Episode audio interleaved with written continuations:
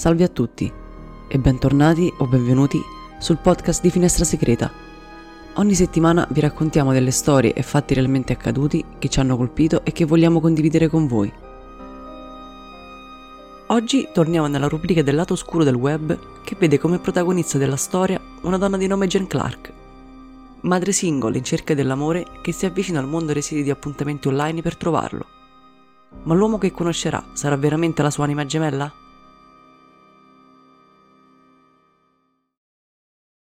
Portland, Oregon 2011.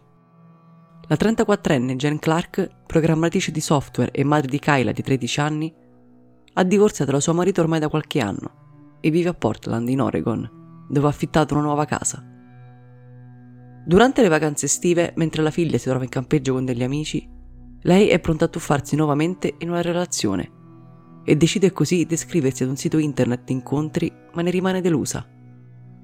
Gli uomini che le scrivono le sembrano troppo presuntuosi e arroganti, nessuno che suscita il suo interesse.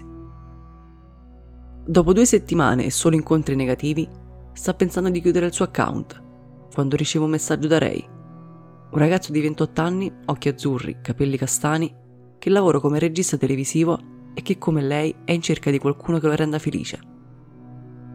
Le sembra promettente e attraente, così i due iniziano a chattare e dopo tre settimane di conoscenza virtuale decidono di organizzare un appuntamento e vedersi di persona. Jen è estremamente nervosa di incontrarlo, ma quando lo vede ne rimane colpita. È molto più bello di persona che in foto e non delude affatto le sue aspettative. Ha già le farfalle nello stomaco, quel ragazzo che ha di fronte è molto affascinante e spera che questa volta sia la volta giusta. I due trascorrono la serata insieme in un locale della città conversando senza sosta. Lui la riempie di complimenti, è gentile ed educato. A serata conclusa, le scrive subito per avere un secondo appuntamento e Jen è elettrizzata di aver trovato finalmente un uomo interessante con cui iniziare una frequentazione.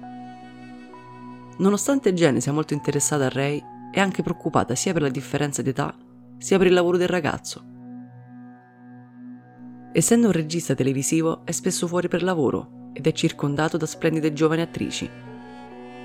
Questa sua insicurezza è talmente forte che la spinge a parlargliene pochi giorni dopo dal loro primo incontro. Ray è un po' imbarazzato di fronte a questa confessione, ma la rassicura e le confida che in realtà ha avuto pochissime storie d'amore. Una in particolare lo ha fatto chiudere molto in se stesso in passato e per questo ora è titubante nell'iniziare nuove storie d'amore. Le parla di questa sua ex che ritiene essere pazza e stalker che ha creato un sito internet su di lui con l'unico scopo di diffamarlo scrivendo bugie e cattiverie. Jen ne rimane scioccata, ma al tempo stesso lieta che Ray si sia aperto così con lei raccontandole questa storia. Incuriosita, gli chiede il nome del sito internet in questione per andarlo a visionare. Nella home page c'è una grande foto di lui con scritto Ray Holycross, un sociopatico. Il blog è scritto in prima persona, come se l'avesse scritto lui, e le parole utilizzate al suo interno sono talmente forti da far ricredere Jen sul suo conto. L'uomo in quel blog non somiglia affatto all'uomo con il quale ha chattato nell'ultimo mese e non sa che credere, dato che non conosce questa donna. Jen decide quindi di contattare l'ex ragazza di Ray e mentre aspetta una sua risposta continua con la frequentazione, concedendogli il beneficio del dubbio. Fra loro c'è molta sintonia e la donna non riesce ormai a frenare i suoi sentimenti. Quella notte Ray rimane a dormire da lei. La mattina seguente Jen riceve la risposta dall'ex fidanzata.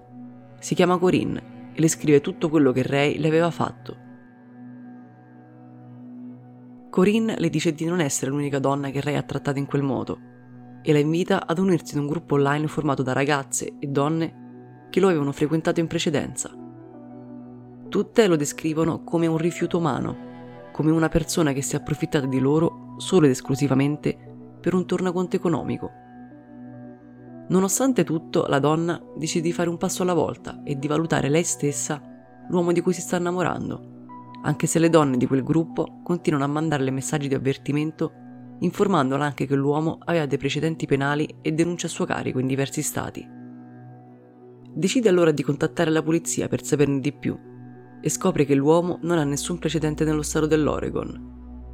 Rassicurata da questa notizia, continua la frequentazione con Ray e dopo alcuni mesi decidono di andare a vivere insieme nella casa della donna.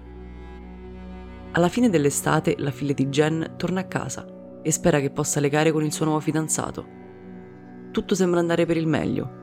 La figlia lo adora, così come anche i vicini e gli amici di Jen.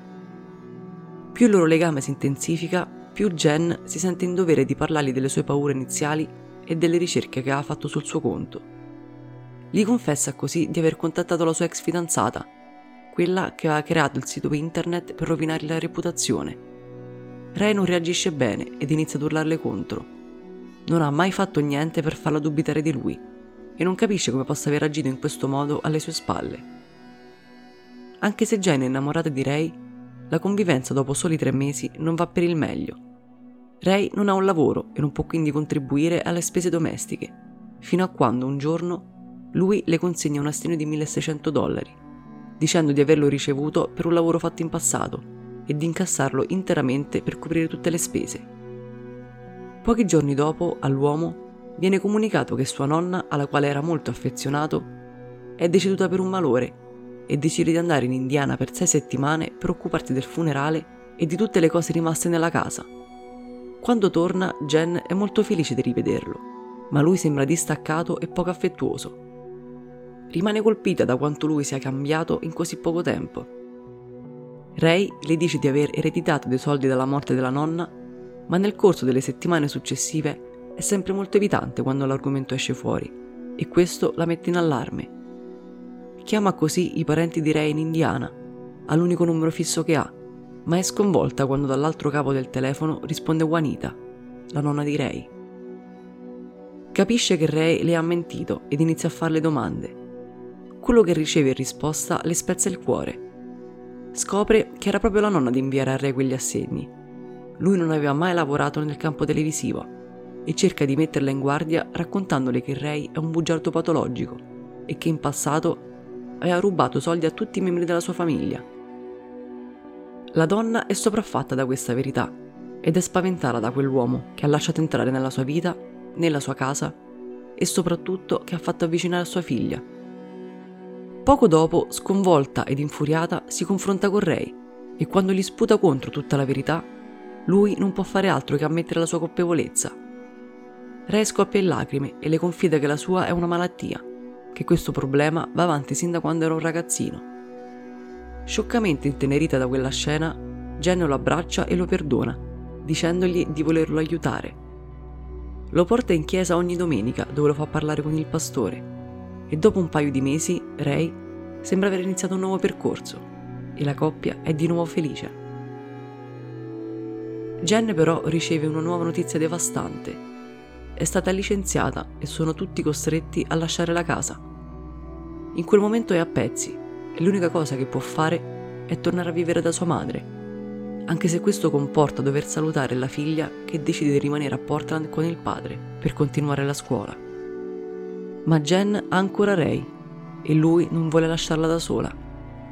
Si trasferiscono quindi dalla madre di Jen e Ray si dimostra sempre molto premuroso e attento nei confronti delle due donne. Una mattina però Jen si sveglia e l'uomo non è accanto a lei nel letto.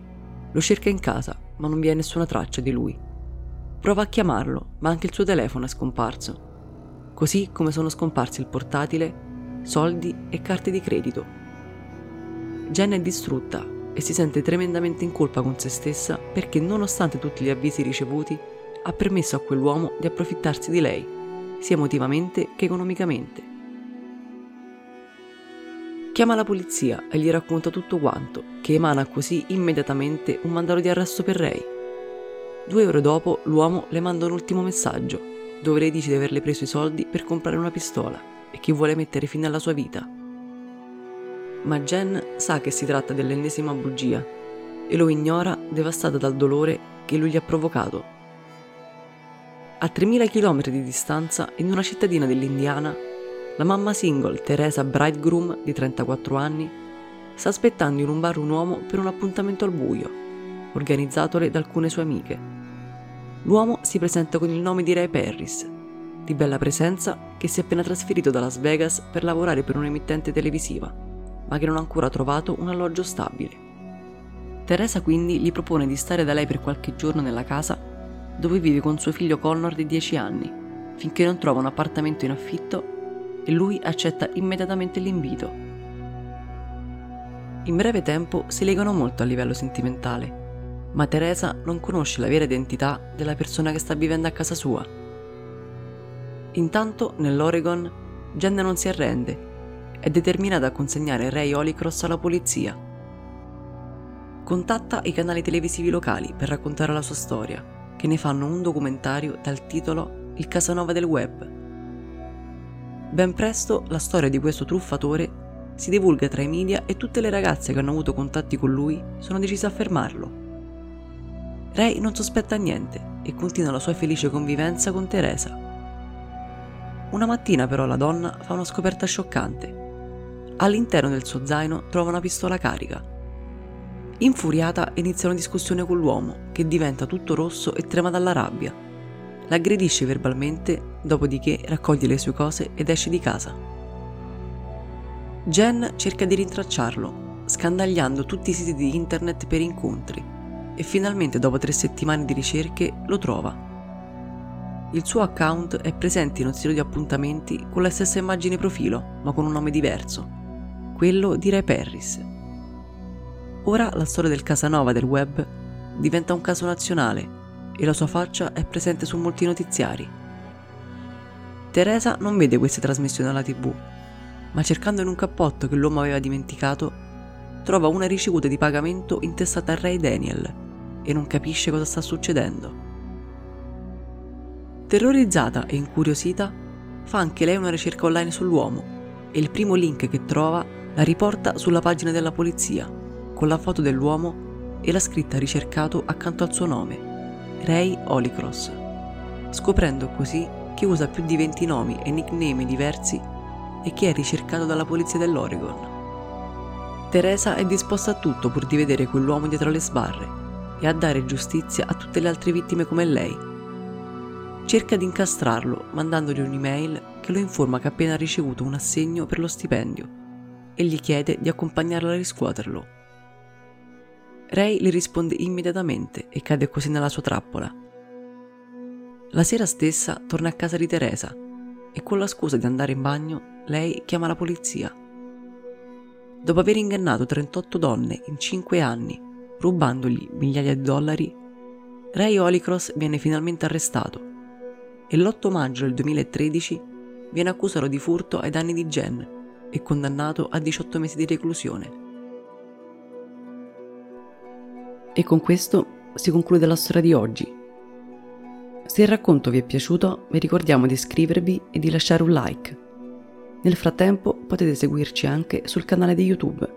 Ci trovate come Finestra Segreta. Vi ringraziamo per averci ascoltato ed essere stati in nostra compagnia.